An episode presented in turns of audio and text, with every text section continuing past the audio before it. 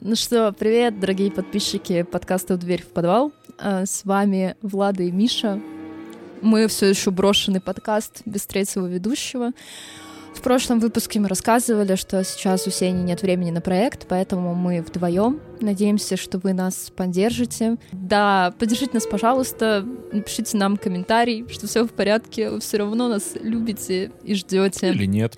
Или нет. Можете написать, что вы нас больше не будете слушать, раз мы вдвоем остаемся. А, мы не романтизируем маньяков и нарушаем российское законодательство, не призываем к насилию, а рассказываем истории которые, к сожалению, произошли в жизни. А, мы шутим, потому что юмор помогает преодолеть страх. Это нормальная реакция психики. И если вы чувствительный человек, которого может травмировать true crime, то, пожалуйста, не слушайте нас.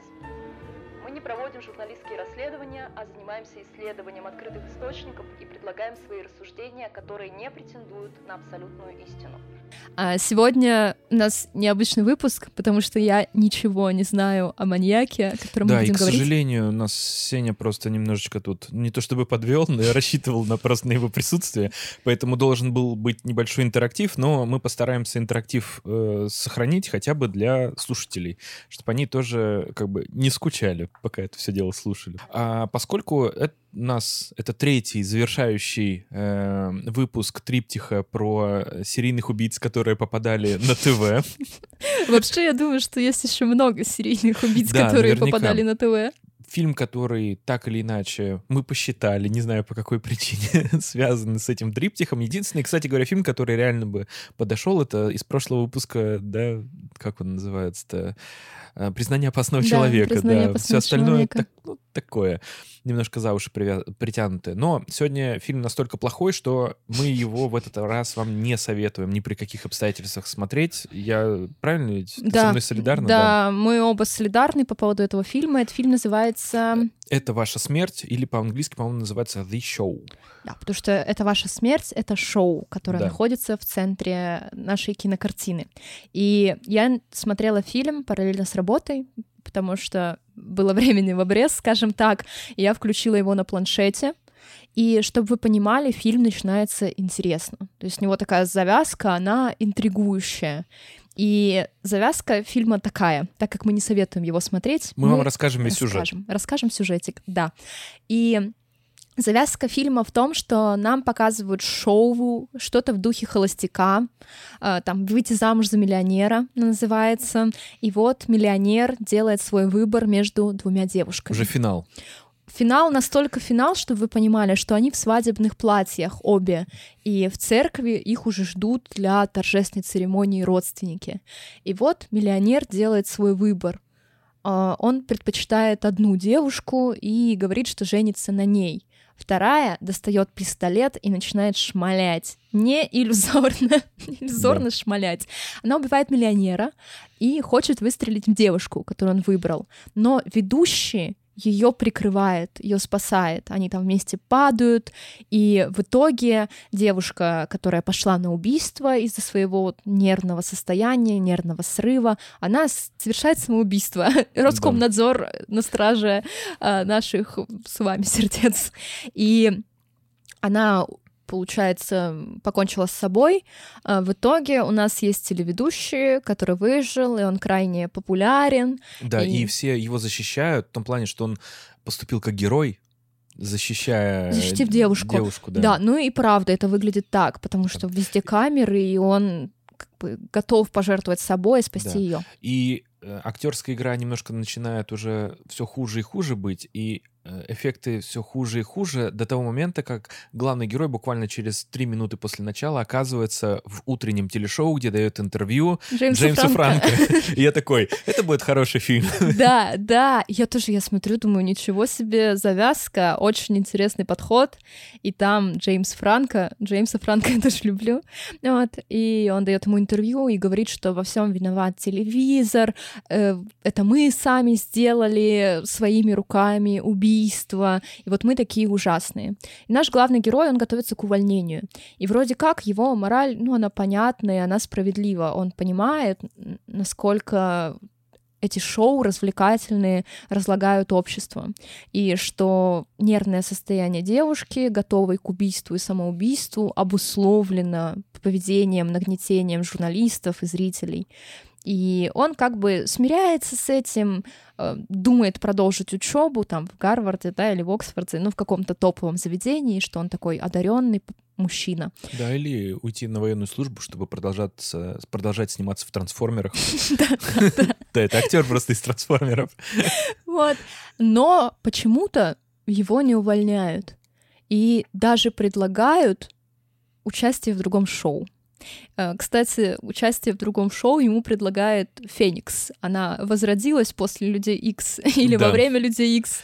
Это Фамке Янсен, по-моему, зовут актрису. Я еще вижу эту актрису. Она мне тоже очень нравится. И она была в сериале «Как избежать наказания за убийство». Это такая, м-м, класс.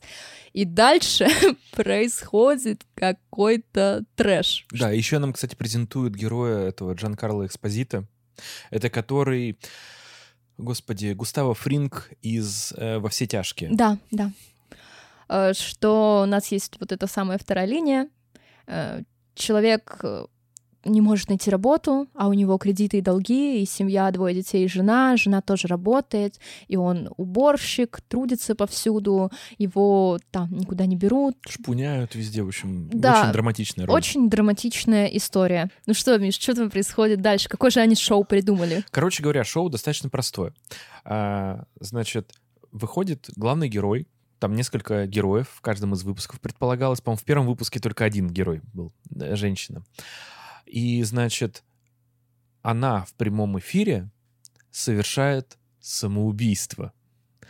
А при этом она рассказывает до этого свою какую-то драматическую историю, что у нее нет как бы ну какого-то никакого будущего, что, что очень все муж. плохо, что да. ее избивает муж, а у нее есть такая маленькая дочка, которой вот нет будущего никакого из-за того, что она вся в долгах, и муж, в общем, ее там, если там убьет ее когда-нибудь, будет она жертвой насилия э, семейного, в общем, полный мрак.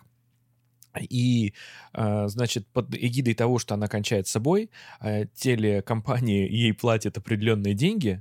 Дочери, да. Да, дочери. И э, зрители собирают пожертвования. Да, можно скинуться, ну, да. ну, то есть перевести по, по номеру смс какую-то сумму. Да, и, значит, начинается шоу, сначала, я так понимаю, не знаю, это невозможно на самом деле, но она пытается утопиться в ванне сначала в прямом эфире. Она просто раздевается до нижнего белья и как бы опускается в ванну. Ну и пытается, видимо, как-то вот покончить с собой. Это на самом деле невозможно, не переживайте, можете дома практиковать. Разрешаю. Когда вот. человек моется в ванной, он иногда Нет, тоже просто на самом деле я просто прекрасно представляю, что значит э, утопление. Как бы вы даже если утонете, как бы вас спасут. На да, самом деле. Миша же топил уже много да, людей. Да, и надо знать, как топить. Вот. Не, ну не зря же э, люди, которые в прошлом там кончали с собой, прыгая в воду, они либо прыгали с высокого обрыва, либо прикрепляли к себе что-то, да, чтобы не всплыть. С высокого обрыва это мгновенная смерть, если прикрепляли, то долго и ужасная. Вот.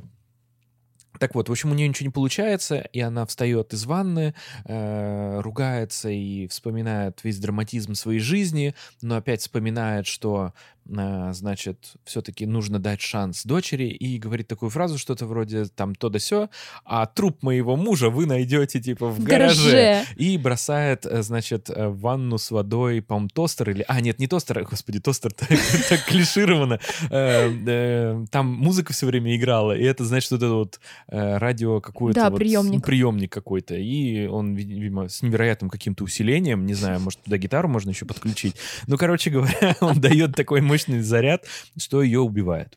Вот. И оказывается, что там собрали огромное количество денег, по 300 тысяч, 300 тысяч да. долларов ей, ну не ей, а дочери. дочери. И теперь дочь живет безбедной жизнью. Ее готовы усыновить там да, люди там, богатые. там такая прониклись, значит, все ее истории. Вот как бы вот шанс в жизнь ей дали. Какой ценой? И тут э, возникает, значит, среди невероятного классного актерского состава э, сестра главного героя. Это девушка, которая играла, э, в общем, чтобы вы понимали, она работает медсестрой, по-моему, или врачом, но ее играет актриса, которая снималась в «Хорошем докторе», в «Докторе Хаусе» и там в огромном количестве, в общем, вот этих вот фильмов, которые посвящены скорой помощи и так далее. Врачебная. То есть она прямо такая супер клишированная какая-то медсестра. медсестра. Она ругает его за то, что своего брата, за то, что он вообще изверг и что так, Безбожник. да, так поступать нельзя, но он, так скажем, в гробу видал все остальное до тех пор, пока у него как бы его карьера и все остальное складывается хорошо, и Ну, пока о- его ни- лично ничто не трогает. Он как будто бы оправдывает себя и говорит, что это не просто шоу, не просто телек, а история про то, что люди должны ценить свою жизнь. И вот если человек готов отдать свою жизнь, то остальные люди должны видеть смерть, и якобы вот это близкое ощущение смерти должно заставлять людей задуматься о своей жизни.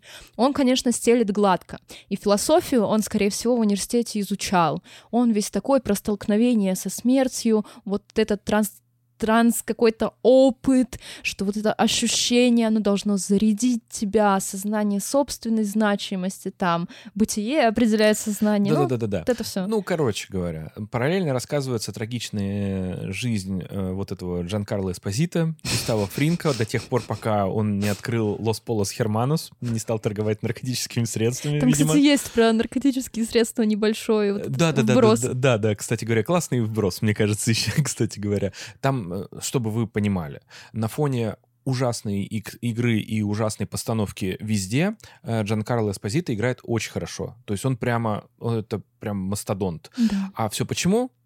Потому что он режиссер этого фильма, и он, скорее всего, снимал под себя.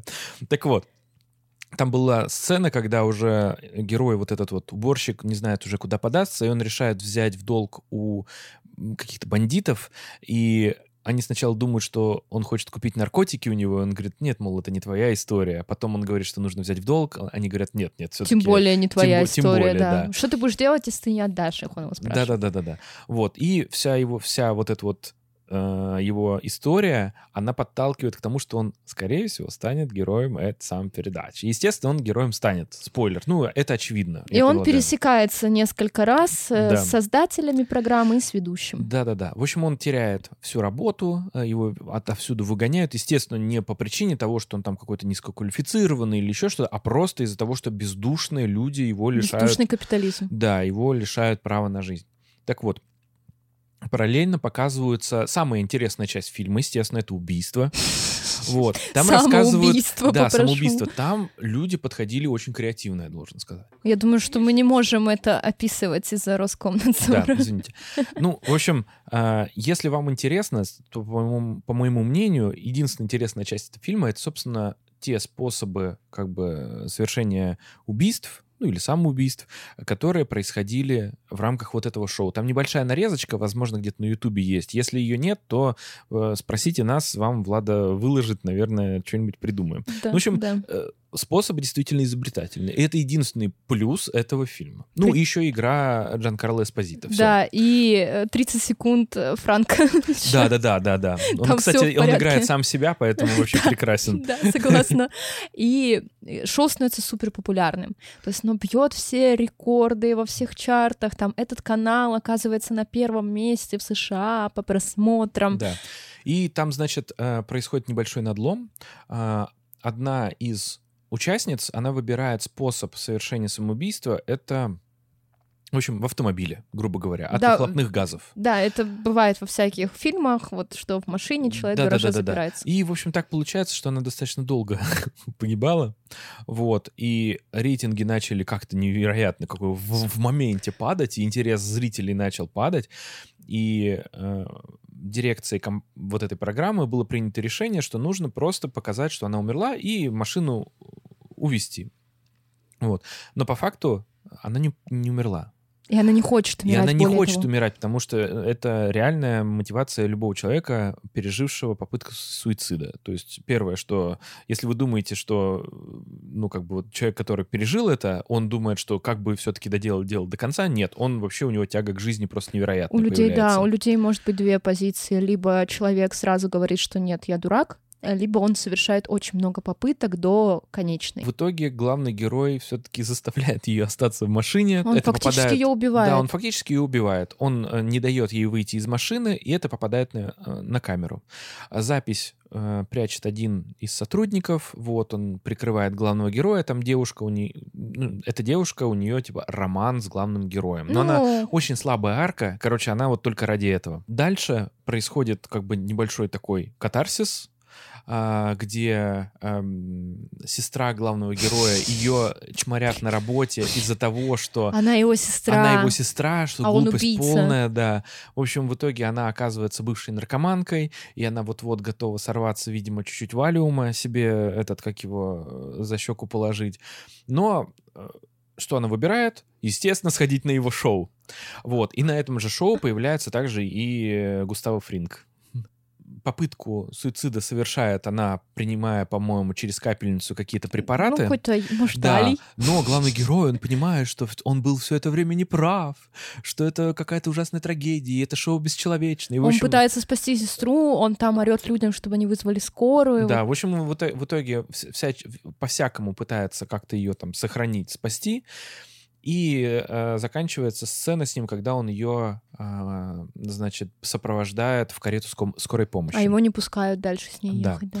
И параллельно следующий э, Джан Карло Эспозито, он выходит, рассказывает, в общем, свою душесчипательную историю, и он обвешан взрывчаткой. Должен взорвать Да, себя. и там показывают сцены, где он действительно взрывается, все ахуют, охуют, э, но это оказывается в голове самого вот этого Джан Карло Эспозито. Это как в последнем фильме «Сумерек», когда все такие е вот на поле битвы, Да-да-да-да. а потом... Они такие, о, о, нет, ну нет. Вот, в итоге он эм, как бы признается себе в любви к жизни и уходит за кулисы. Да, он с себя снимает весь Естественно, обвес. Естественно, та девушка, которая хранила эту запись, которая, э, э, значит, подтверждает убийство главным героем. Из машины, вот да, эта из девушка из камеры из машины, машины. она отдает это полицейским. ФБР. ФБР, ФБР, да.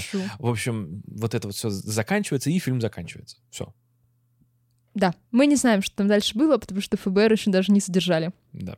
Но если бы этот фильм продолжался дальше, я бы уже не знаю. Фильм тупорылый, к сожалению, но просто пул фильмов мы выбирали заранее Да. и смотрели уже его непосредственно перед записью. Поэтому не серчайте, пожалуйста, за на, на нас. Вот как вышло, так вышло. Но, я вам так скажу, я думаю, что вы сможете нас простить из-за выбора нашего подопечного на сегодняшний выпуск. Слушай, с другой стороны, а, мы предупредили людей. То есть мы сами пострадали, но людей предупредили. Да, да, не благодарите.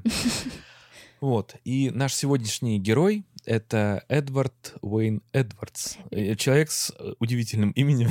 Удивительной биографией. Я должна сделать предупреждение, что я хотела даже почитать его биографию до того, как все произошло, зап- запись произошла. Но Миша сказал, не читай, это было сообщение капсом. Да, потому что я вам хотел устроить интерактив э, из разряда «верю, не верю». В общем, почему э, мы, во-первых, выбрали именно этого героя? Потому что он действительно э, попадал на экран телеэфира, он вел лекции, э, в том числе и в телеэфире, и он даже участвовал в телешоу, прям таком развлекательном. Не переключайтесь. Вокруг его личности сформировано огромное количество конспирологических теорий. Они в большинстве своем на самом деле конспирологические, но поскольку мы с вами большие любители true crime и вообще будут, так скажем, освещены некоторые даже события, которые мы, у нас были в прошлых выпусках, а, какие-то линии переплетения, они заставят задуматься вообще события жизни э, Эда Эдвардса, это, конечно, вообще что-то с чем-то. Когда я читал, я вообще удивлялся. Это когда я официальную, так скажем, историю читал.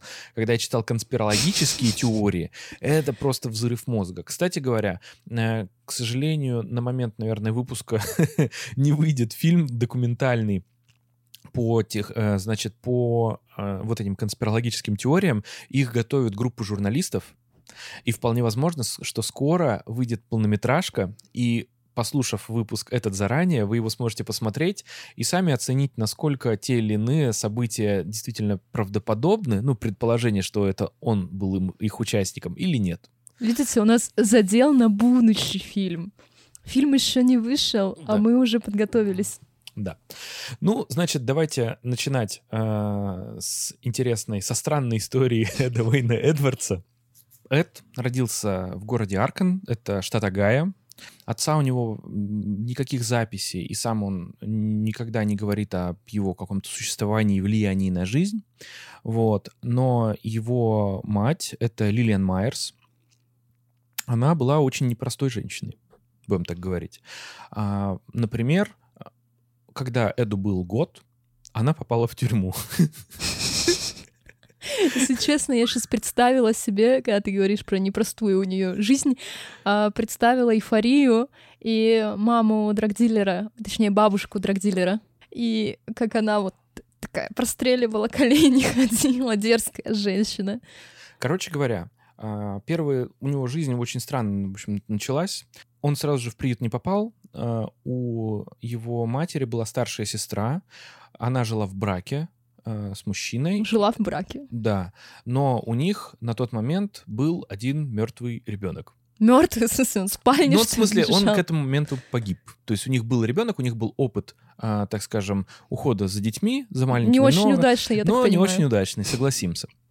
А Вот. что он погиб, там неизвестно. Не рассказывается. В этом и секрет, почему 33 и 28 год. М, Потому что в 28 году, Родился тот мальчик. а знаешь, как его звали? Как? Эд. А фамилия, э, короче говоря, давай дальше. Все по Всё, порядку. всё, да. Все по порядку.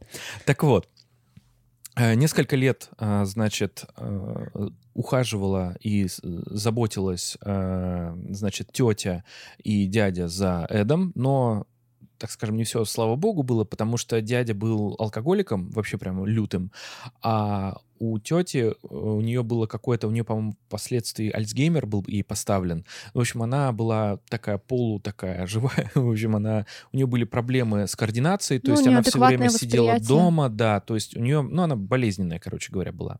Но, тем не менее, несколько лет она смогла заботиться, в общем-то, об Эде, и у Мгм. него никаких негативных воспоминаний в этот период, кстати говоря, не было. ней. в любом случае, даже если у нее впоследствии был Альцгеймер, это не вина ее личности, да, это вот Да-да-да, проблемы нет, с К ним вообще никаких претензий, Мгм. на самом деле, они вообще нормальные ребята оказались. Вот. Мама выходит из тюрьмы и начинает жить с Эдом. То, То есть, есть ей забрала возвращают Мгм. ребенка, да, А за что она сидела в тюрьме? а она занималась э, кражами и грабежами, короче говоря. Ничего такого сверхъестественного, ну, в общем-то, а как казалось, это семейные. Ну, я все еще могу представлять ее с пистолетом. Да, ну, кстати говоря, ты сейчас ее представишь с пистолетом, потому что в возрасте пяти лет она совершает самоубийство. В смысле, когда ему было пять лет. Да, когда ему 5 лет, она, она совершает, извиняюсь, когда э, Эду 5 лет, она совершает самоубийство. Господи. А способ а, достаточно специфический. Она себе стреляет в живот, а потом умирает в больнице. Как Пушкин. Ну, Как? Пушкин. в смысле, ну что, когда, человеку стреляют в живот, это проблема.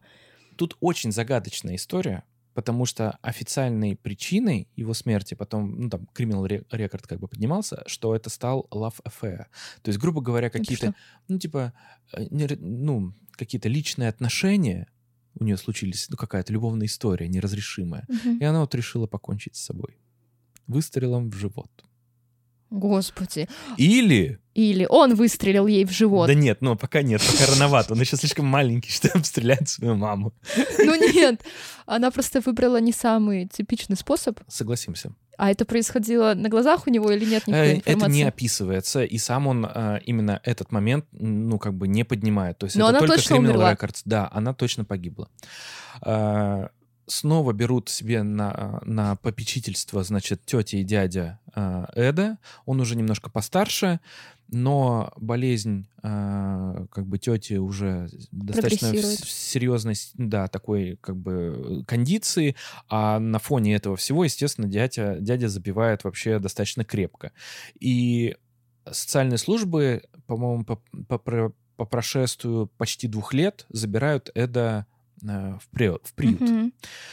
В приюте тоже все не супер гладко. Ну, в приюте почти везде. Ну, я не знаю, в США и в России очень схожая в этом ситуация в плане, что приют — это не самое лучшее место для взросления, и там всегда агрессивная среда, и даже если сотрудники приюта или детского дома, они хорошие люди, хотя они тоже черствеют обычно со временем, видя все ужасы, то вот сама детская агрессия, это же, ну, Ну, у детей больше агрессии. Сам Эд говорил о том, что э, в отношении него применялось насилие как со стороны, собственно, жителей приюта, ну, то есть детей, так и чудовищное насилие со стороны Работников. работников.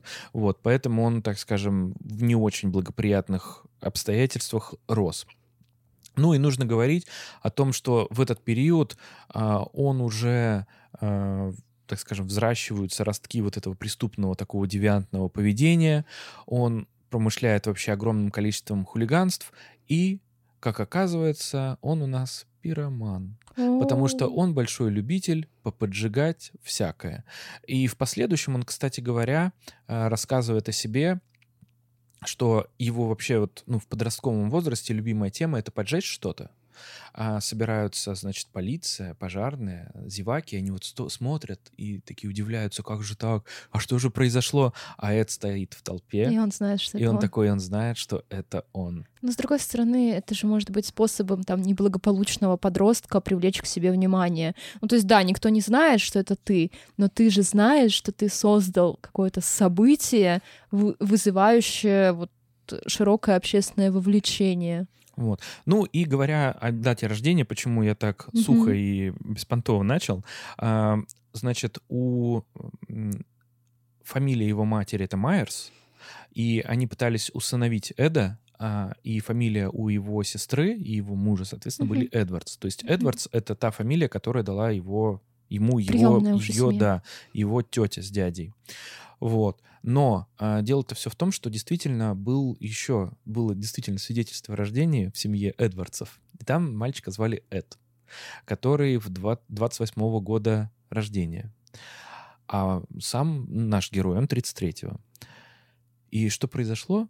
Как бы непонятно. И долгое время, кстати говоря, а, вот эта вот дата в 28, она много где фигурировала, потому что он там в последующем и на военную службу поступал чуть-чуть пораньше, в общем, пытался, видимо, как-то документы протолкнуть, но от- будем исходить из того, что реальная дата его рождения все-таки 33-й. И в, сам, в конце концов он сам об этом говорил. Но среди всех доказательств, что это не теория какая-то заговора, ничего подобного, просто это немножко такое расхождение, возможно, что семья Эдвардсов какое-нибудь либо пособие, либо еще что-то претендовала на какую-нибудь социальную, возможно, компенсацию в связи с этим просто. А, и просто не заявлял, например, о смерти ребенка, потому что, возможно, им было стыдно, например. Так это тогда уголовное дело. Ну, непонятно, непонятно. Это 28-й год, как Ну, бы, я понимаю, поэтому, Но вообще, с точки зрения того, что наш Эдвардс станет преступником, очень удобно было бы иметь две пары документов с одним именем и да, разными... этот, и этот документ реально существует, то есть это архивный, как бы есть э, документ на Эда э, с 33-м и с 28-м. Такие, Да. вот, такие вот дела. Это когда тебе всего лишь пять, и ты не готовишься к жизни маньяка и афериста, а, но тем не менее у тебя уже есть две пары документов. Это растет в приюте, у него все плохо, он промышляет разными мелкими хулиганствами, поджогами постоянными, то есть он весь такой вот э, противоправный, Будущий, будущий да. маньяк. И одна из первых, э, как бы, заделов на то, что, которые приписываются ему всеми, а, так скажем, любителями crime, это целая серия из трех убийств, когда он еще был подростком. А, значит, речь идет о Фрэнсис Браун, Жозефины Росс и Сюзанны Дегнан. Эти события происходят в конце 40-х, то есть он вообще еще подросток. Но эти, эти преступления, они объединены тем, что это серия, и они совершены так называемым Lipstick Killer. То есть это убийца с губной помадой. Он оставлял просто С помадкой. разные с- сообщения. П- Что? Помадку оставлял? В общем, он на местах э, своих преступлений оставлял со- э, разные послания. И вообще нужно сказать, что он совершал достаточно жесткие убийства. Например, красивая надпись, которую вот он оставил, и которую, кстати говоря, реально припи- приписывают э, Эду. Она звучит так. «Ради бога, поймайте меня прежде чем я убью еще больше. Я не могу себя контролировать. Ну, то есть там такие послания достаточно претенциозные, но тем не менее... По классике. Да, тем не менее, а, судя по тем письмам, по тем предполагаемым надписям, которые сам оставлял на местах преступления Эд, ему многие действительно предписывают эти вот, убийства. вот эти вот убийства. Несмотря на то, что это до, как это, до Эдогинова эпоха, будем так говорить, да? А, другого Эда. да, убийство вообще сум- сумасшедшее просто. Фрэнсис Браун и Жозефина Росс, они, по-моему, просто были зарезаны, вот, а Сюзанна Дегнан — это шестилетняя девочка, и она пропала. Но ее начали находить через некоторое время. Начали находить это по частям, значит. Да. А. Сначала головы и туловище, потом руки-ноги, все остальное. Почему вообще Эду предписывают вот эти вот три случая? Они не доказаны и никак не профилированы. Уби- убийц по этому кейсу никого не нашли. Вот. Но по форме надписей, по схожести, э, по тем ошибкам, которые совершает сам Эд, он особо никогда не учился. Он образование получит нормальное уже ближе к своим, наверное, 30 с плюс годам. Э, одни и те же ошибки, очень схожий почерк. И сам он, они все погибшие были у себя дома, сам он был домушником, А. помимо всего прочего. Ну, я знаю, я знаю про Эдвардса, что у него было три возможных серии преступлений. Вот. Ну, ему и, э, зах- заходя немножечко, забегая вперед, у него действительно три, ну, так скажем, три группы преступлений Мгм. ему э, как бы вменяют и которые считаются доказанными. Вот, это мои ограниченные знания про него. Я никогда не копалась в его биографии, поэтому сейчас я в зоне предположений нахожусь. А как ты думаешь, вот есть такая тоже теория, кто является убийством Элизабет Шорт? О, черный Георгин. Черная далия. Что-что? Черная далия. Да-да-да, Блэк Далия, ну, черный георгин. Э, Для тех, кто не знает, это достаточно известное убийство. Мне кажется, все Оно любители в- да, они все на самом деле строят э, как бы э, ну предположение, кто это мог Ну, у, меня, у меня совершить. есть своя версия. Э, Вот. Но э, коротко об- о- об- вообще об убийстве. В общем, это известная актриса. Ну как? Она стала известной уже Ну, после... Ну, она как бы в определенных... Она просто была актрисой, будем так говорить. Умерла она, по-моему, там в конце 40-х.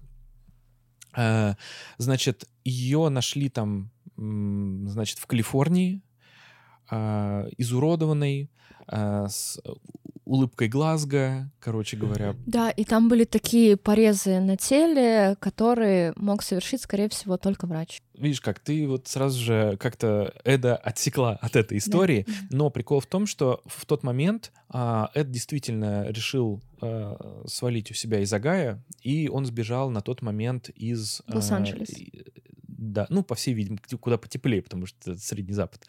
Так или иначе, вполне возможно, что он как бы пересекался. Но это около такая Это прям супер очень, очень, далекая. очень. а, вот, но тем не менее есть э, просто для наших слушателей рассказываю, и потом, если вы будете с этим сталкиваться, э, скорее всего, это не так, потому что убийство вот это вот черный Георгин это настолько мемное убийство, настолько раскрученное в поп-культуре, что, например, если вы смотрели там, не знаю, Wednesday, например, она, когда сама заезжает, да, вот в эту в школу, ей дарят черный цветок, она говорит, ой, говорит, черный георгин, типа, мое, любимое нераскрытое убийство. То есть это супер известный кейс, который, ну, лю- любой уважающий себя любитель true crime, конечно же, Да, знает, и что он это такое. действительно не раскрытый, поэтому вызывает очень много спекуляций. Диванные детективы до сих пор связывают разных людей.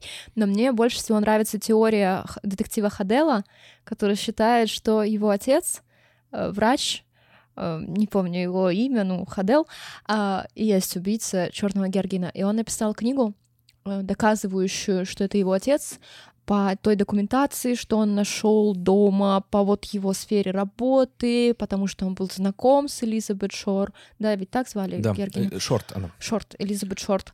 Э, что он был с ней знаком, что вот эти точки пересечения, и что он считает своего отца виновным. Он написал книгу, и когда он обратился к прокурору, по-моему, со своими вот этими доказательствами, прокурор сказал, что если бы его отец был жив, то, ну, не то чтобы они его виновным признали, они бы возобновили расследование, потому что то, что он нарыл из домашнего архива, из вот как бы своей семьи, по сути, э, является, ну, причиной призадуматься. И просто за Эдом в тот момент, после того, как он сбежал, э, прям шла вереница краш, ну а как, как он, на что как он еще будет, зарабатывать, да, да, как он будет существовать.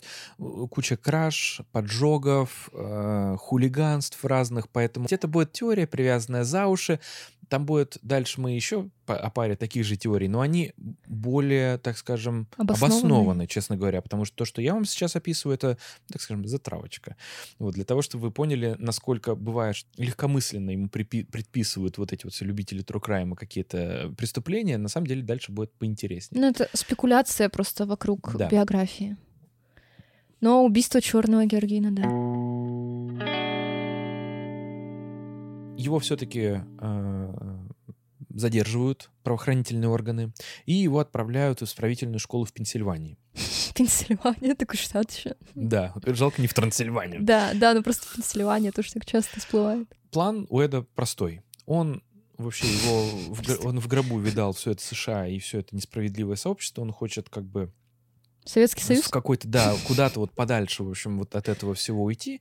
И самое логичное, что он видит, решение, что он а, в возрасте 17 лет подаст заявку в вооруженные силы Соединенных Штатов, он пройдет курс молодого бойца, и он планирует командироваться в Корею. В Корею? Да. В Южную, надеюсь. Да. А, тогда еще нет. Тогда, э, смотри, да. это, это, это примерно 50-й год, Тогда еще единая Корея. да, вот. И что он собирается там, в общем, как бы оказывать влияние. Да, но, наверное, он не знал, что Сеул станет таким классным городом. Да, вполне. А возможно, что он был настолько умен, Что, что уже... Да. Но, к сожалению, получается так, что по состоянию здоровья, потому что, ну, он малолетний преступник, будем говорить так, как есть, да, а, условий для того, чтобы там физически как-то развиваться и быть хорошим рекрутом э, в малолетнем возрасте, у него нет. Ну, как бы питание, Э, здоровье, еда. вот это Учиться всё. он не учится, но я не думаю, что это в вооруженных силах, в общем-то, как Но все равно там есть какие-то минимальные ну, так или требования. иначе, курс молодого бойца он при- ну, проходит, он получает рядового, то есть он как бы официально является, а, значит, членом американской армии, солдатом, но его, естественно, никуда не переводят, потому что он- у него нет никаких специальных познаний, он Навыков ничего не нет. умеет, ничего не может, ему его перераспределяют там в какой-то местный, а, штабную работу, грубо типа. говоря, да, не даже не в штабную работу, просто на, как это, выполнять самую такую какую-то черновую вещь, типа там, Людей на миссингах разгоняется. Типа, типа, типа того, да. Вот. Естественно, он психует, вот, и уходит в самоволочку. Люблю про То есть он э, формально нарушает контракт с США и идет развлекаться. Что он делает? Как ты думаешь, есть ли какая-то связь между на этом этапе жизни Эда Гина и героем, помнишь, был фильм такой «Поймай меня, если сможешь» с Леонардо Ди. Каприо, Да, я помню. Он что, делал вид, что он летчик? что он офицер. Подожди, Эдгин или Э, Эд- э, Эдвардс, ты Это сказал? Эдвардс. Э, Извиняюсь. И, э, говоря об Эдди Гине, я имел в виду Эда Эдвардса, конечно. Он делает вид, что он офицер? Да, он делает вид, что он офицер, выписывает чеки, и путешествует по стране. Но, естественно, занимается грабежами. Так, то есть он э, не такой благородный аферист, как Фрэнк Эбигнейл, и Да, он не чурается насилием, вот этим вот всем, но, тем не менее, он выдает себя за офицера. Вот. он купил форму в магазине. Он, когда ушел в самоволку, украл ее. А, он все продумал. Конечно. И, кстати говоря, это называется а, как-то identity theft, да, получается. А, короче говоря, я когда-то давно смотрел серию «Офиса», где, помнишь, а, Джим переоделся в Двайта. И он сказал... Двайт тогда накричал на Джима и сказал, что это серьезно, потому что это похищение личности, ну, Да, identity да. theft. И я тогда вообще даже, у меня как-то вот, ну, в голове не сложилось, я так, ну, типа, как неудачный перевод шутки, и он сказал, что от этого страдают, типа, огромное количество семей каждый год. А оказывается, это просто форма мошенничества, когда один человек, типа, выдает себя за другого, другим, да. то, чем занимаются, например, мошенники, которым, когда вам звонят и... Из банков, типа. Да, из банков. Вот это вот оно и есть. На самом деле. При, присвоение чужой личности. Ну да, Эд, получается, взял личность офицера, непонятно какого. Эбигнейл взял личность летчика. У него, кстати говоря, только... у Эда было очень много личностей. Э, э, личностей, да, и у него было много, как это называется, выдуманных имен, очень интересных, кстати говоря. А паспорта у него были? Я думаю, что в тот этап, на то время это был достаточно документы, ID были не такие. Мне просто было бы клево, если бы у него при обыске, как у Пригожина. Несколько, да. Да, да, было бы, кстати, у него штук 5-6 нашлось бы. Но его все-таки правоохранительные органы задерживают, и это его первый официальный срок. Угу. Ну, то есть до этого он был все-таки в колонии вот исправительного такого характера, да, ну, воспитательного. Есть, да, то есть э, это все-таки касалось всяких мелких проступков, то сейчас это серьезное преступление, и ему уже больше 18 лет, и он попадает в нормальное исправительное учреждение. Ненадолго, всего лишь на два года. Ну, но тем не менее. Соизмеримо с преступлением, как, ну, то, что в чем его обвиняют, по крайней мере. Да. Они же не знают, что он, возможно, причастен к серии убийств трех вот. девушек, ну, двух девушек и одной девочки. Все верно. С того момента, как только он, э, значит, освобождается после этого короткого тюремного заключения, он начинает а, заниматься, в общем-то, кражами со взломом. Я подумала, что он украл тюремную форму и делал вид, что он тюремщик. Это было бы, кстати, в его стиле, абсолютно. Сотрудник УФСИН. ему предписывают один интересный кейс. Вот, и оцени, насколько он правдоподобен. Значит, а, спустя несколько месяцев после того, как Эдвардс вышел на свободу, погибает Мерлин Рис. Это а, супруга доктора, врача Сэма Шепарда. Он обвиняется в ее убийстве, а, но как бы прямых каких-то прямо невероятных доказательств того, что вот это прямо вот он был, вроде бы как бы только косвенные. Ну, как мы в прошлом и, эпизоде говорили, да, что... Да, и у, значит, у Шепарда есть алиби на самом деле. Но Шепарда осуждают, и он отправляется в тюрьму, где, в общем-то, там погибает. Погибает даже? Да. А Почему считают, что это предписывают Эду? Во-первых, он был домушником, и предписывают такую историю, что он на самом деле в одной из своих книг он рассказывает про свою криминальную прошлость и прошлое, и он описывает, естественно, все без убийств. А то, что какие другие преступления он совершал, то есть там всякие хулиганства, как он поджигал что-то, там грабил дома, все остальное. Он описывает один, одно из своих, а, значит, ограблений, кражи со взломом, описывая очень точно дом этого где, врача. вот этого врача. Помимо всего прочего, он пишет записку, вот этот преступник, а, еще до того момента, в общем, начинает, а, это очень широкий резонанс получает это дело, и он пишет записку, ну или кто-то, непонятно, отцу вот этого Шепарда, а, с тем, что, говорит, на самом деле это совершил я, а, давайте 25 тысяч долларов, и я возьму вину всю на себя. И ш, почерк, ну как бы очень похожий, похожий короче говоря, да. Вот. И ошибки, и все остальное, ну как бы очень похоже. Ох ты. То, тот факт, что это был он, не ну, нет прямых доказательств, угу. но уже Ой. Но уже, как ты понимаешь, немного тучи сгущаются. Ну, уже выглядит более достоверно и более вероятно. И вообще, наверное, э, такие преступления часто случаются. Я в плане того, что был запланирован грабеж, ну, точнее, не грабеж, а кража. И после, когда преступник видит, что в доме есть хозяин или хозяйка, то ему нужно либо ретироваться, а если ситуация неожиданная, то это всегда какие-то телесные повреждения или убийства. Поэтому, если вас пытаются ограбить или обокрасть, просто отдайте все, что хотят. Все так. Пойди, найдете свой iPhone. Вот. Ну и спустя некоторое время на похожем преступлении, ну не в плане убийства, а в плане кражи со взломом, его ловят и э, задерживают. Начинается... Подожди, а он прям супер домушник, то есть да. он скрывает? Да. Он не как э, этот Рамирос, который, если дверь открыта, значит, меня ждут. Слушай, не знаю. Э, вот если честно, как бы я затрудняюсь сказать, но, по-моему, он всегда взламывал, uh-huh. потому что он всегда э, входил в дома, когда никого нет. Uh-huh. Вот. Но его, значит, Будем честны, сломать дом в США Ну вообще... да, да, да. Но есть и большой риск, что тебе в голову выстрелят из дробовика. Ну, да, да, тут ситуация двойственная. Вот. Ну, в общем, он в, в своем домашнем штате в Огайо Домашний штат. э, его ловят, и начинается следствие, его возят, э, там было в нескольких штатах, он совершал преступление, соответственно, его должны доставлять из штата в штат, и так получается, что он сбегает Опа-на. и берет себе псевдоним. Блин, я люблю истории про побеги. А, значит, и женится, кстати говоря. Под псевдонимом. Да. Класс. А он называет себя Джеймс Лэнгли. Вот. И- Неплохой выбор. Звучит да, как и, в какой-то общем-то, такой Дэнди. да, он, в общем-то, раз- развлекается. Как А может. женится он... Что-то известно про его избранницу? А, чуть-чуть попозже. Вообще, А. да. Вообще, Мгм. да. Она э, такая, знаешь, у него... Ей, по-моему, на момент, когда они поженились, было то ли 17, то ли 18 лет. Она очень легкомысленная. И этой девушке, он, знаешь, что наплел?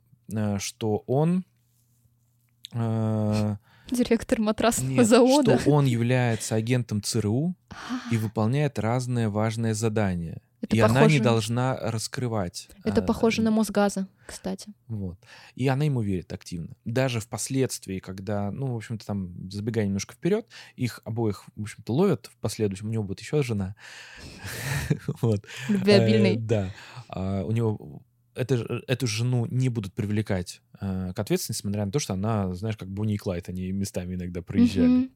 Ну, потому что она ему искренне верила. А с другой стороны, знаешь, вот если ты агент ЦРУ, ты, наверное, не говоришь об этом своих близких. Ну, тебе нельзя об этом говорить. Да. А. В общем, э, буквально за несколько дней до его, а, после того, как его он сбежал, а, происходит еще одно ограбление. Но а, в результате ее погибает девушка Стефани Брайан, такая молодая девушка. А, Тело ее находят спустя несколько дней, то есть э, от того места, где она жила. То есть вполне вероятно, что он дом ограбил, она находилась дома, и ну, возможно, что он ее убил, а тело просто где-то оставил. И там такое очень, там много газетных статей.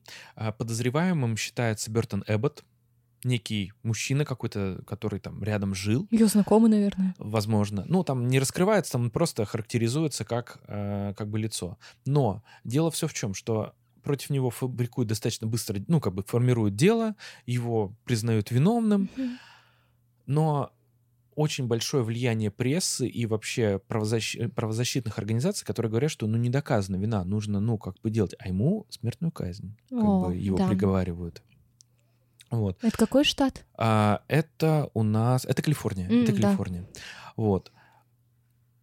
Что-то надо делать, вот. И под давлением прессы все-таки губернатор решает, что нужно Да расследовать? а, нужно дорасследовать и нужно отменить санкцию до момента, но оказывается поздно.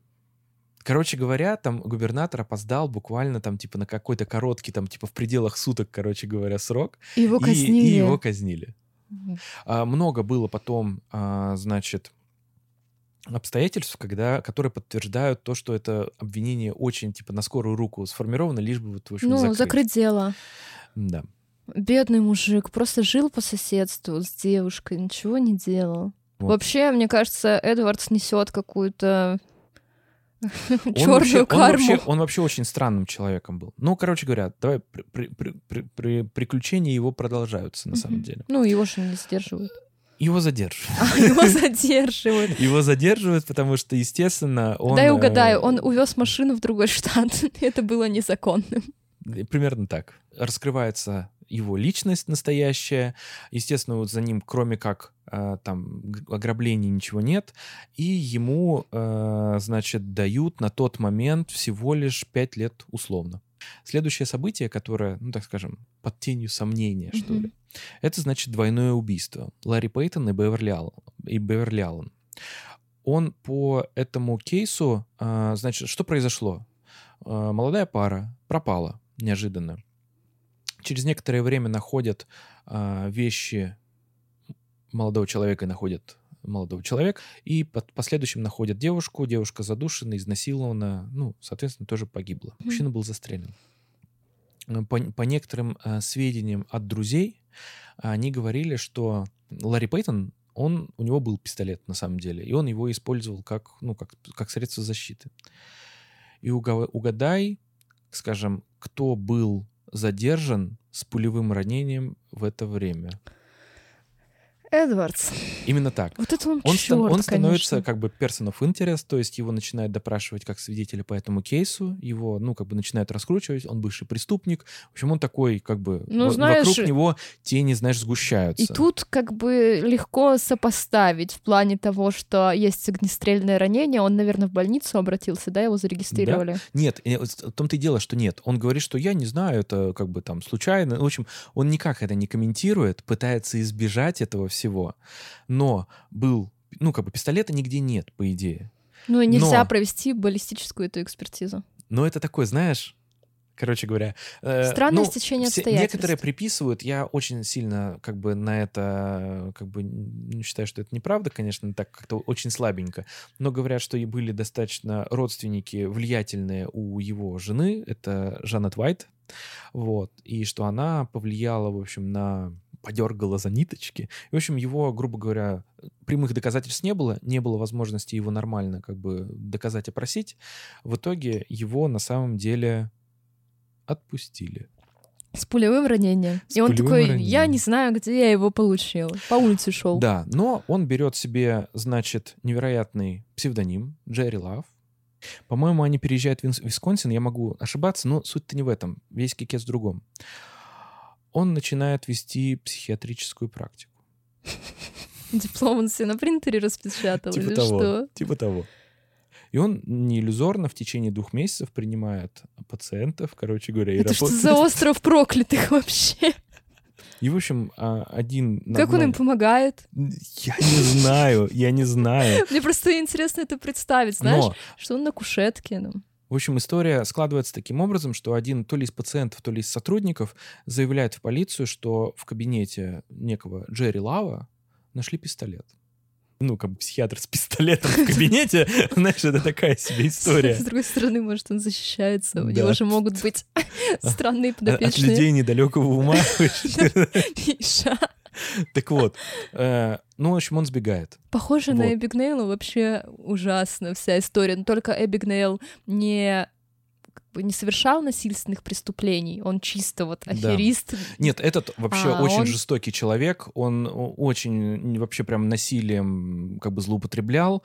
И, короче говоря, а чем заканчивается история? Значит, они сбегают с женой из города, как бы... Он, наверное, говорит жене, нужно- я агент СРУ, меня вычислили, бежим. Естественно, он ей что-то такое говорит. В итоге они, по-моему, в этом же Висконсине, а, значит, они убегают в соседний город и решают взять на тест-драйв автомобиль в салоне. И его угоняют. И знаешь, куда они едут Да, вдвоем? Куда?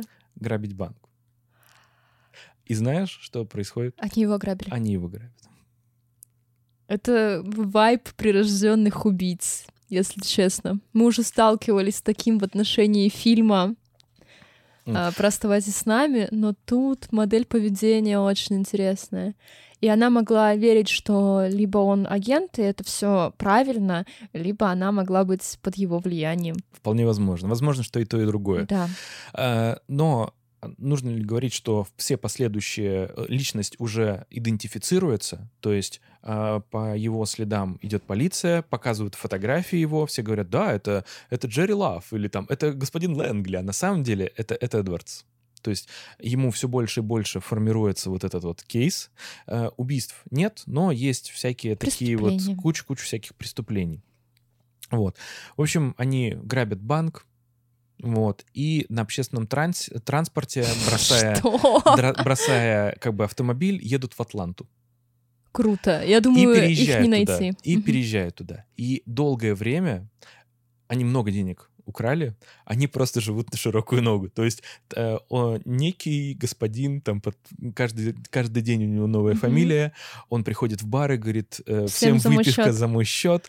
В общем, э, вот такой вот, э, такой вот кутеж ему, к сожалению, его немножечко выдал. Ну, понятное дело, это всегда привлекает внимание. Если бы они просто жили, даже богато, ну, там, я не знаю, жили бы в номере с бассейном персональным, это бы не так сильно обратило внимание, как вот царение деньгами.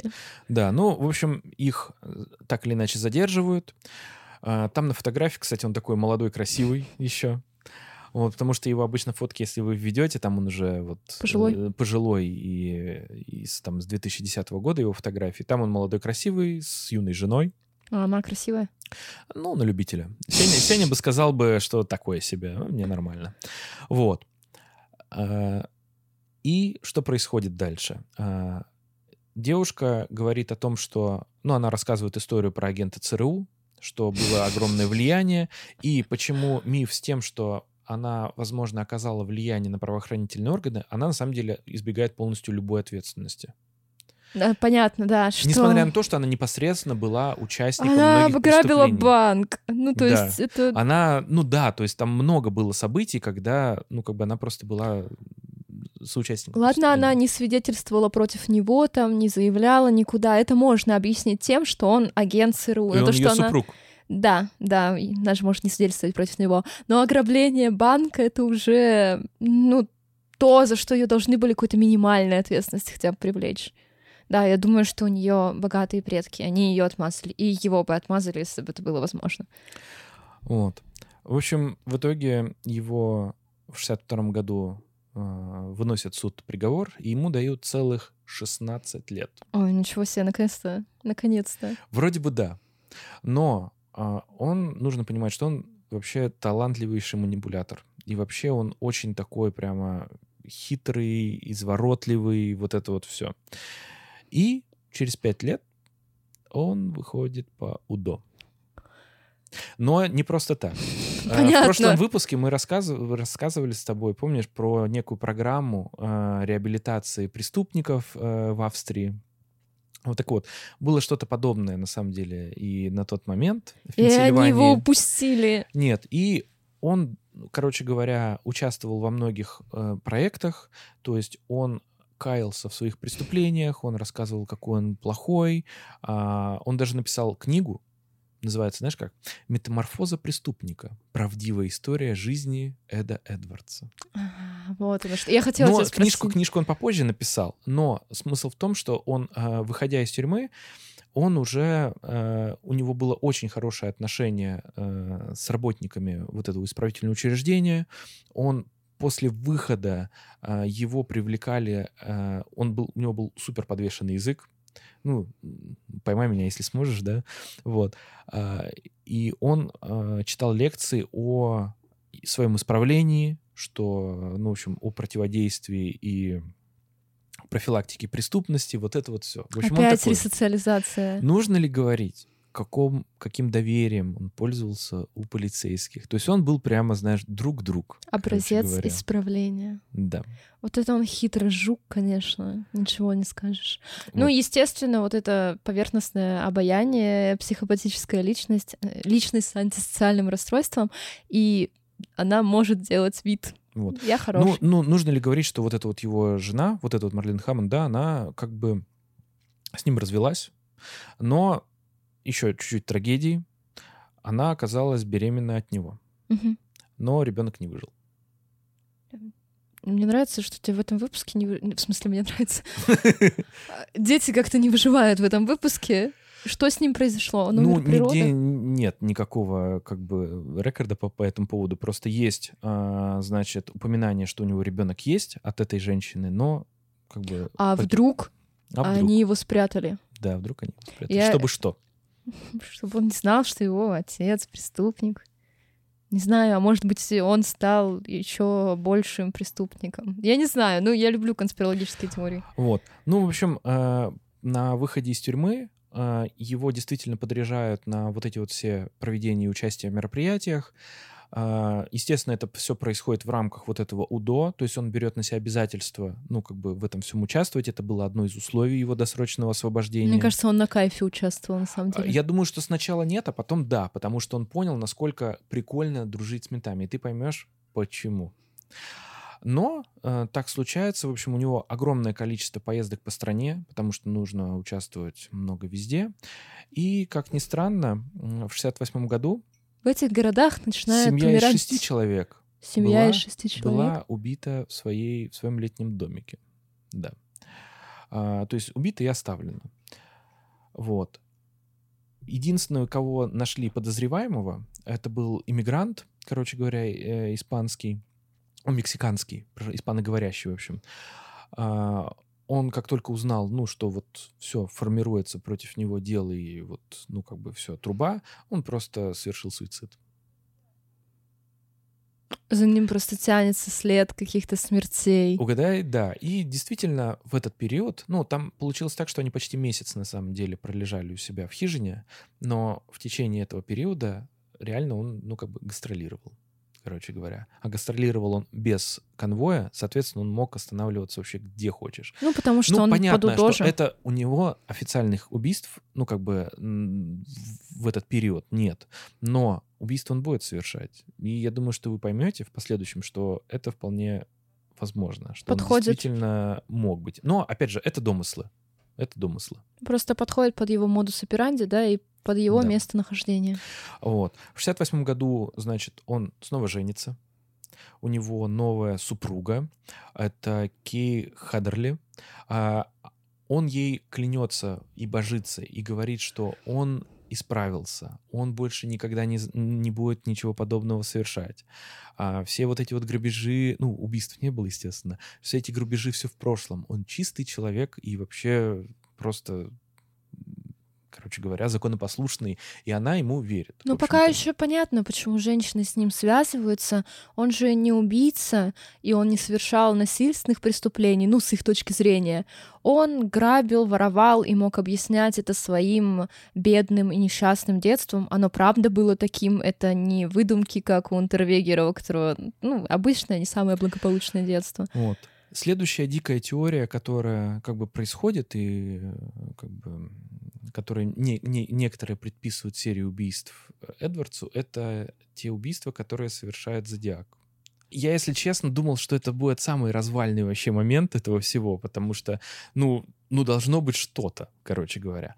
Но на самом деле единственная зацепка, которая ведет к Эду, что, вот, в общем, одно из писем от, от Зодиака направляется в издание, просто из Нью-Йорка на тот момент, и он просто был, ну, тупо там тогда, ну, понятно, тут уже вообще никакой привязки нет особо. Ну, такое. Единственное, еще знаешь, как привязывают, почему? А, те записи, помнишь, которые я тебе говорил, которые написаны а, губной помадой на стенах, Помадка. там были некоторые символы, которые очень сильно пересекались с символикой зодиака.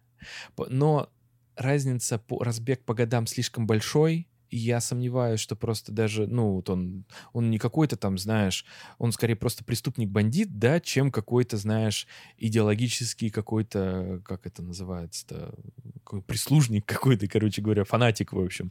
То есть теория вообще очень не очень слабенькая, но тем не менее а, для наших слушателей нужно все-таки, наверное, оговорить, да, что очень большую часть а, вот этих вот конспирологических теорий вокруг Эдвардса, они формируются вот на основании тех убийств, которые совершает Зодиак. Пересечений. А еще знаешь, что может быть? А, может, Эдвардс просто прикалывался и написал какое-нибудь одно письмо Зодиака и отправил им? Вообще не исключено, потому что там те письма просто, которые были написаны, а, многие из них были написаны то правой, то левой рукой. Короче говоря, и там все равно можно определить как бы где что, но так или иначе это, чисто говоря, домыслы, но, знаете, знаете, но и черный Георгин ему тоже приписывают, да? Много домыслов. По многим громким кейсам США он прошелся. И в течение этого времени а, там еще было, по-моему, серия убийств что-то на шоссе, в общем, там, когда очень много девушек погибало на, шосс на шоссе. Умирали. Да. Погибали, то есть они под машину Извиняюсь, попали. да. В общем, умирали. А, сам, а, значит, Эд был постоянно в разъездах э, в начале 70-х. Он сам за рулем был или... Да, да, он угу. сам катался. Вот. И ничего удивительного, в общем-то, что ну, он мог быть подозреваемым, но каких-то веских улик в этот период, в общем-то, не было. И почему мы его взяли сюда, и почему, значит, он попал в триптих убийств, убийц, да, которые попали на телевидение. А в октябре 72 года Эдвардс появляется на телешоу «Говорить правду». Значит, суть телешоу. Сидят, и, кстати, есть запись в интернете, можно посмотреть. В общем, сидят а, трое а, как бы участников, э, так скажем, которых, которые рассказывают свои истории. И три участника, которые пытаются угадать. Кто из них врет? Рассказывается история а, как бы совершения преступлений и перевоспитания Эда Эдвардса. Что он написал там книгу, знаешь, что он там вот весь такой молодец, что он сейчас вот, ну, у него криминальное прошлое, вот это вот все. И там есть три конкурсанта, и они пытаются как бы угадать, кто, кто что.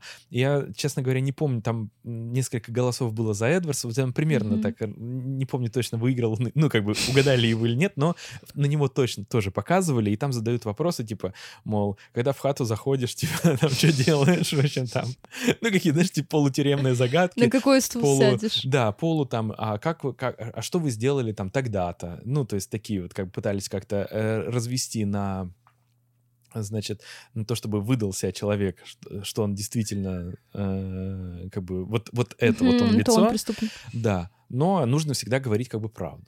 Вот. И вот он вот в таком вот развлекательном телешоу даже поучаствовал. То есть его, э, можно сказать, да, что общество его как перевоспитавшегося члена общества воспринимает. Ну, принимает в любом Да. случае.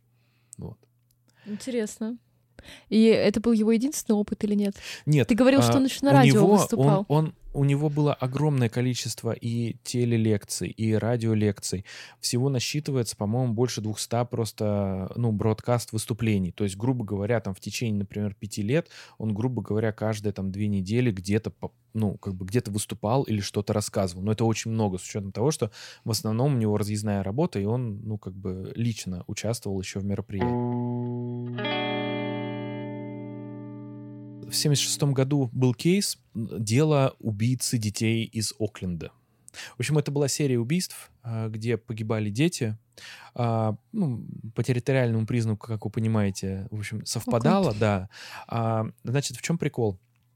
На тот момент уже проходили экспертизы образцов как бы материала, которые были собраны с жертв, и те, которые, ну, как бы у преступника забирались. И несколько убийств, э, как бы они были объединены в серию, но получалось так, что э, лицо, которое обвинялось, а, его следы были не на всех Мгм. жертвах, а следы одного из предполагаемых преступников, а он говорил, что, ну, как бы получалось так, что он один, как бы всегда совершал, были на всех. Мгм. То есть был какой-то реальный э, преступник, который, скорее всего, совершал все преступления. Но так или иначе, как бы человека, в общем-то, подозреваемого осудили и нашли так называемого убийцу. Но большой любитель, возможно, он большой любитель подставлять людей, а возможно, это просто стечение обстоятельств на самом деле. Вот. Следующее убийство, которое ему предписывают, и оно на самом деле настоящее. Он признался в нем. Да, он его признался, но э, уже намного позже там. В общем, в 1977 году Эдвардс убивает Билли Левака и Джуди Страуб, э, Вагая. В общем, Билли помогал ему строить дом у себя в Агае, там какие-то ремонтные работы Мгм. проводить. Эду очень не нравилось, что он начинает общаться то с его женой, то с... у него дочери были, то с его дочерьми, и что вообще они как какое-то белое отребье, и вот, в общем, он как бы, ну, он, он человек, как бы, понимаешь, который уже дружит как бы с копами, он с ними на одной ноге, он понимает, кто такие преступники, и он видит, что это ничего хорошего от этих людей ждать не стоит, Так он и- сам преступник. Подожди. И не хочет их просто себе в круг как бы доверия пускать. И в один момент он, а, значит, эту парочку как бы вызывает на разговор, что с ними нужно, ну, как бы обсудить вопросики. Вот. Обкашлять. И да, и он им говорит, что вы, мы с вами как бы все взаимоотношения заканчиваем, вы уезжаете и как бы работу прекращаете, больше мы с вами как бы все закрыли. И вы как бы заканчиваете общение вот с моей семьей, все остальное. На что э, Билли говорит, он, в общем, дерзит ему и говорит, типа... де- Ну, это дед- по дед- версии Эда Да-да-да, типа, дед, успокойся, туда все И это просто его из дробовика, в общем, кончает. А, э, значит, та, которая Джуди Страуб, по версии самого, опять же, Эда, да, она не стала его умолять, а как бы о, о- о- о том, чтобы он там ее не убивал, все остальное, она также, в общем, продолжила э, на него наезжать. В итоге он и убивает ее тоже. Это выглядит очень странно, потому что представь, если при тебе убивают человека, и ты продолжаешь наезжать на убийцу, Ну, короче, это версия с его стороны. И, возможно, никто ему вообще не дерзил. Вообще, возможно, возможно, ты права, потому что э, вообще способ убийства это он стрелял им, ну, как бы из огнестрельного оружия, ну, как бы не, не в голову, даже а в тело, да. Но знаешь, в какую дату как бы это происходит? Какую? В дату смерти его матери. Вот ты не думаешь, что он мог отметить просто? Ну или у него было плохое настроение в этот день из-за того, что этот день связан с, С трагедией, с да, трагедией детской. для него, и он решил с ними расправиться. Да. Потому что из-за того, что жертвы умерли, мы знаем только его версию событий. Все так. И я считаю, что, кстати, что за дерзость из дробовика стрелять не стоит, иначе бы людей живых осталось бы ну совсем мало. Ну, не знаю, знаешь, э, э, побить человека за плохой музыкальный вкус, я считаю, что это нормально, начало. А уж там за, дерзость можно и подумать. Побить человека за плохой музыкальный вкус, это я вчера и н- Да это новый... мем, это мем Гоблина. Не думайте, что я чудовище. Ну, хотя я чудовище, да. Вот, Миша знает все про утопление, напомню. да. С этими мы разобрались. Это реальные Да, убийства, это он реальное признал вину. Э, Попозже мы объясним, в какой момент они выяснились, но э, в ближайшее время даже тела не могли найти. Ну, понятно, он их спрятал. Вот. А следующая группа убийств, которые ему пытаются приписать конспирологи, но в этом что-то есть, я полагаю. Это убийство детей в Атланте.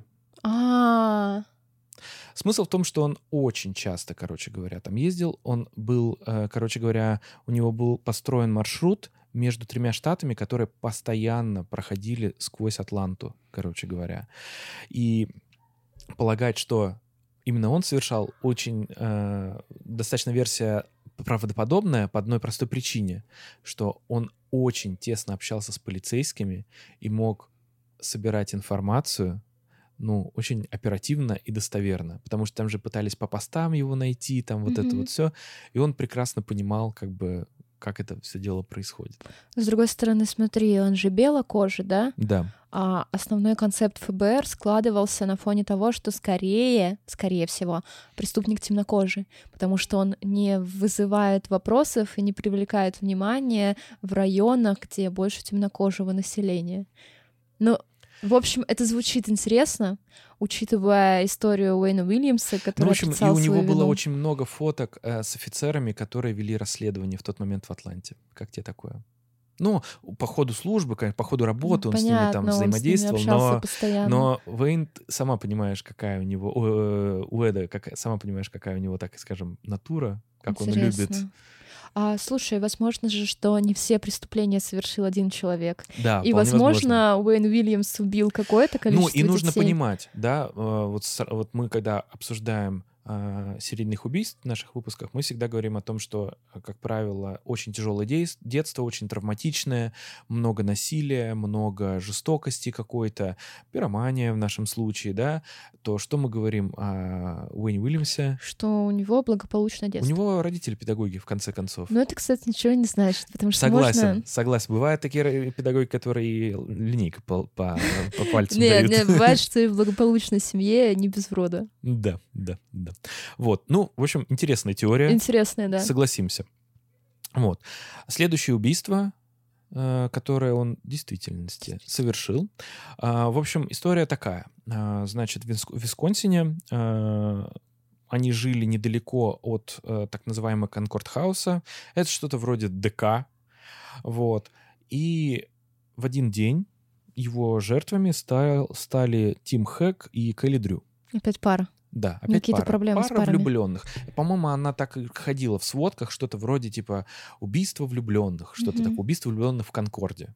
В общем, Конкорд Хаус это ДК.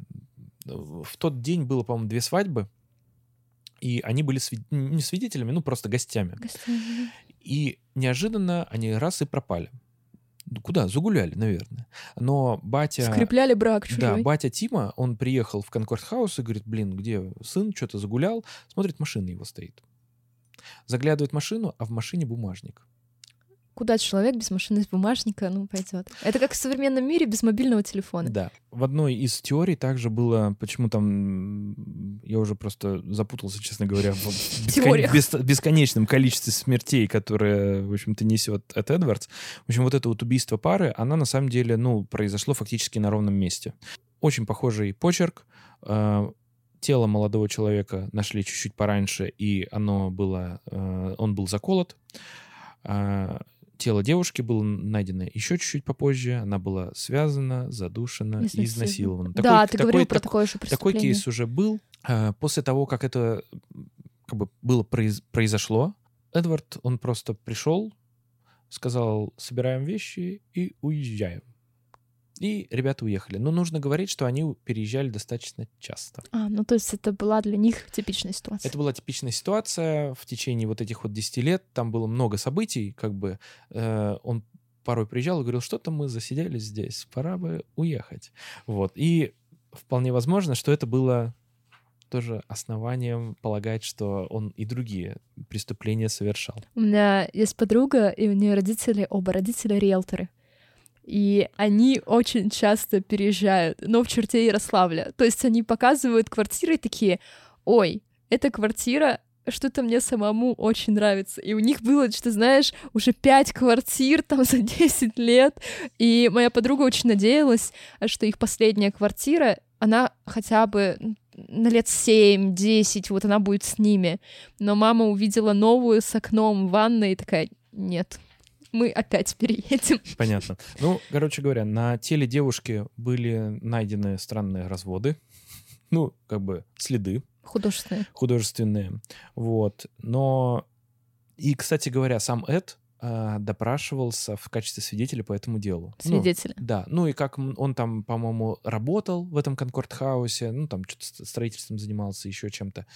Э, э, жил он недалеко и там было огромное количество свидетелей, потому что там было целых две свадьбы угу. в тот день. Ну, То есть видели. он немножечко так подзатерялся, вот, но, в общем, он вышел э, сухим из сухим воды, из воды по, по итогу.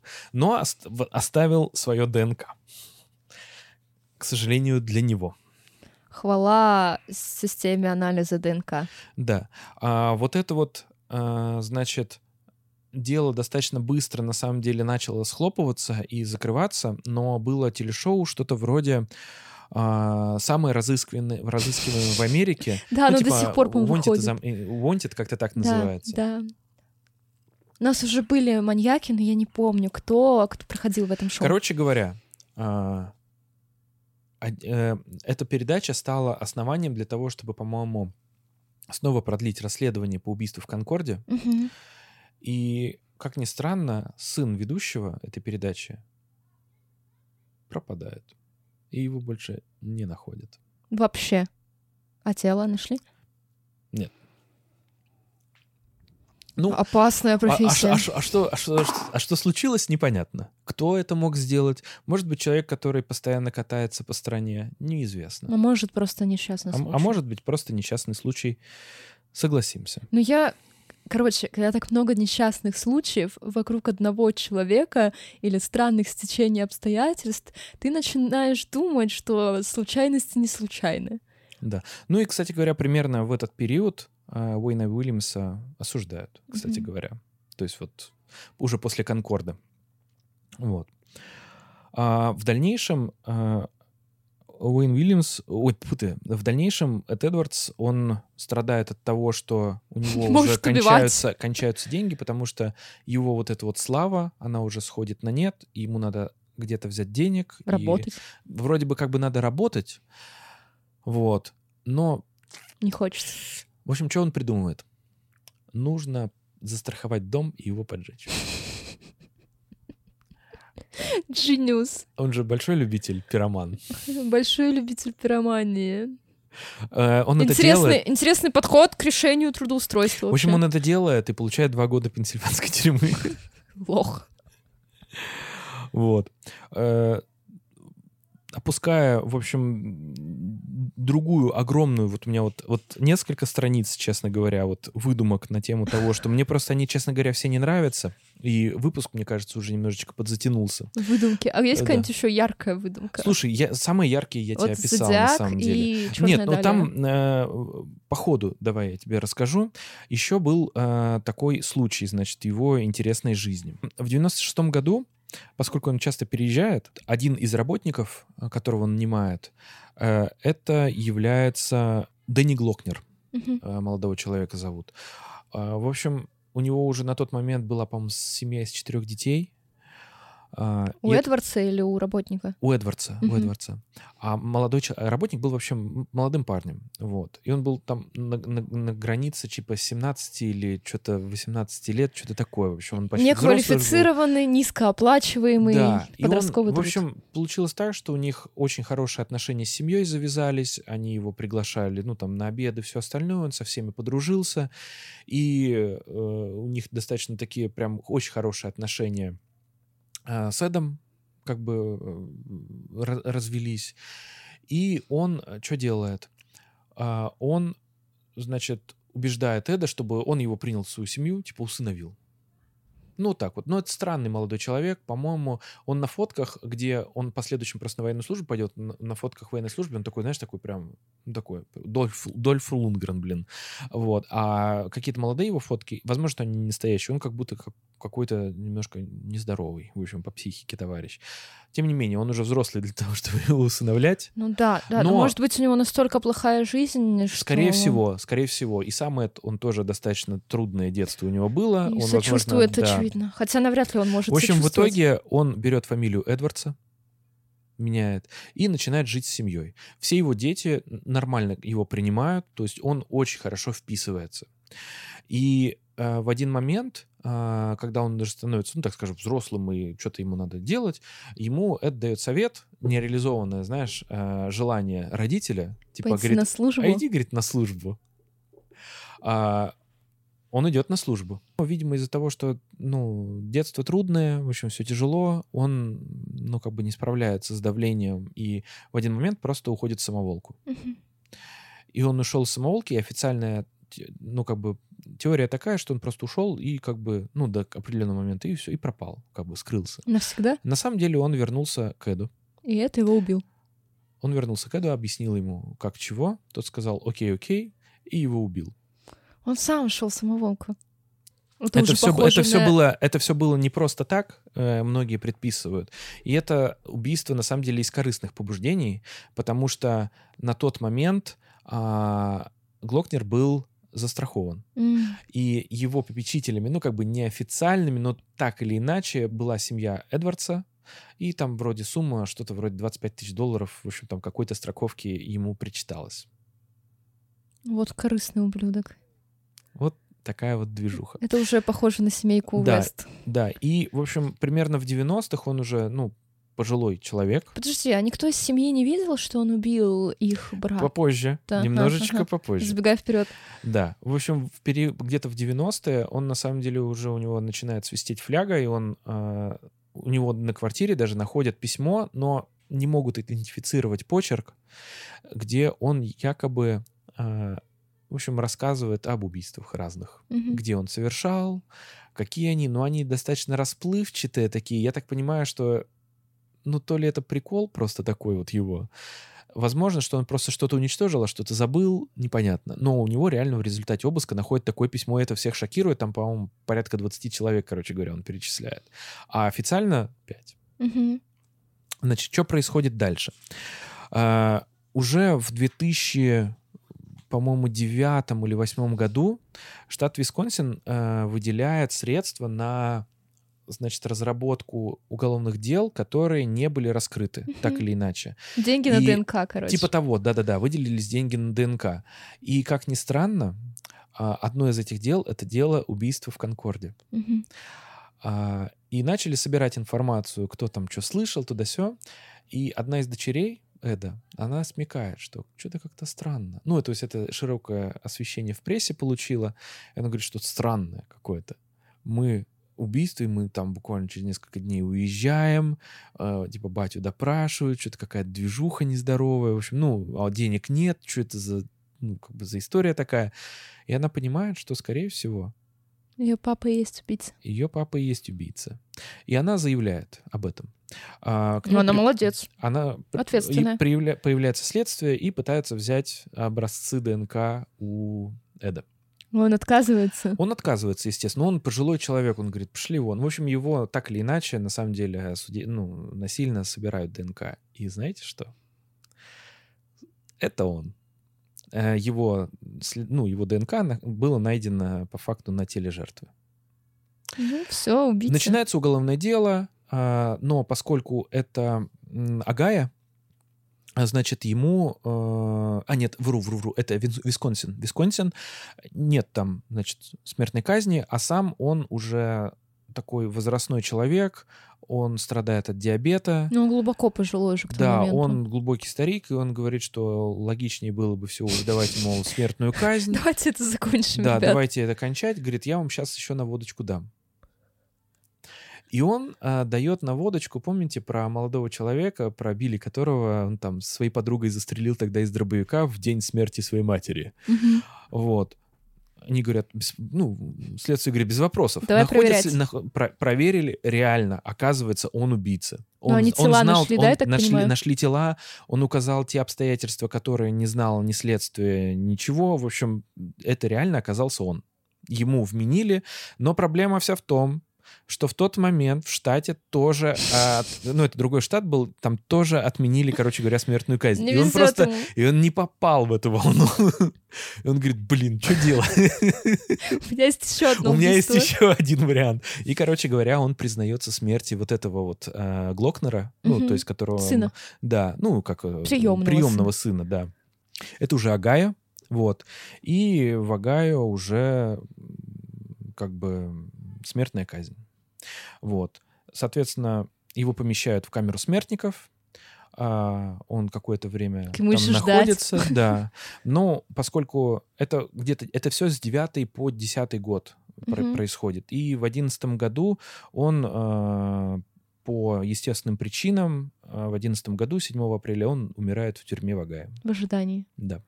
Слушай, а когда он написал свою биографию, в какой из периодов? Биография, которая вот это вот становление, это Да. 71 был. М. То есть это был тот э, период, когда вот он вышел типа из тюрьмы, и он такой, я перевоспитался. Я, Я родился. Да, Я молодец. да. В общем, вот такой вот кейс. Очень интересный персонаж. И вот эти перипетии жизненные, как за ним смерти идут, и что так много не доказанного внутри этого дела. Вообще полицейские не пытались его раскручивать? Ведь он ну, начал Он, признаваться в убийстве Как ни просто такой. странно, он оказался очень умным человеком. То есть у него образование как таковое, ну, как бы практически никакое, там вот эта вот церковно-приходская школа. Кстати говоря, это реально была церковно-приходская школа, она была, у него был а, вот этот вот приют при католической Да, церкви. Возможно, кто-то его там даже растлевал. Так вот, а, он образование толком, ну, только в тюрьме мог получить, но он такой вот весь был Леонардо Ди Каприо, Эбигнейл. Эбигнейл, да. Вот. Что он вот... Многие считали, что он действительно очень такой прям продуман и очень умный человек, поэтому лишнего он вряд ли себе что-то такое сказал. Но он умный в вопросе А, преступлений. Да, да. Ну и вполне возможно, что он вот эти вот решения а, признания в преступлении, они ходили одно из другой, преследуя определенную цель.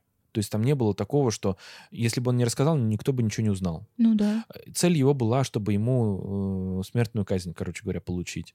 И если бы это вот по одной бы отменяли бы в каждом штате смертную казнь, возможно, чтобы ну, все бы раскрыл бы.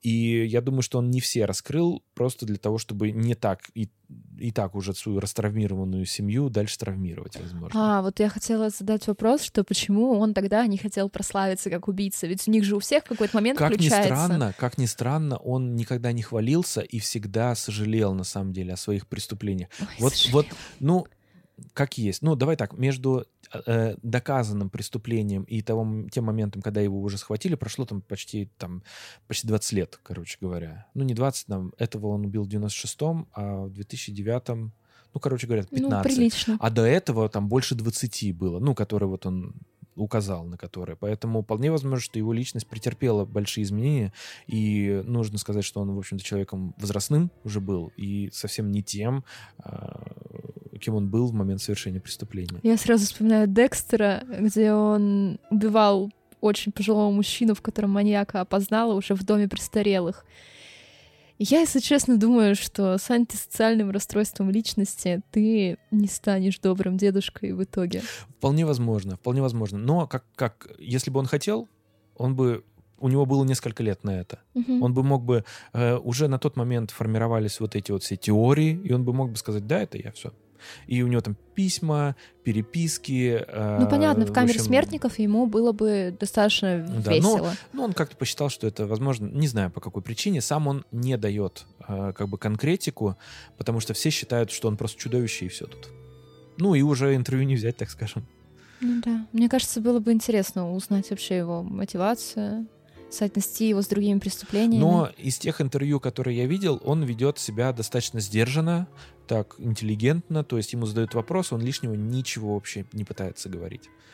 Вот, потому что, например, там а, какой-нибудь кемпер, да, он такой, я такой красавчик, в общем. А здесь нет, он все строго, вот как вот, что у него спрашивают, он то и отвечает, ни больше, ни меньше.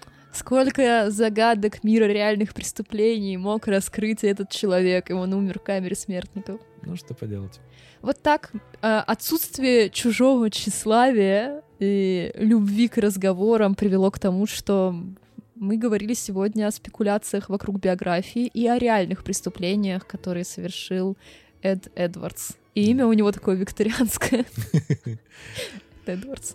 Надеюсь, вам понравился хотя бы тот факт, что это, наконец-то, не сдвоенные выпуски, а целые и достаточно длинные, кстати говоря. Этим выпуском мы завершаем триптих выпусков про, Телевидение. про телевидение.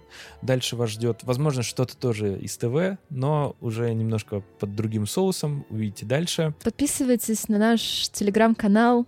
Мы там заранее публикуем намеки на наши выпуски, обсуждаем всякое, со всеми переписываемся.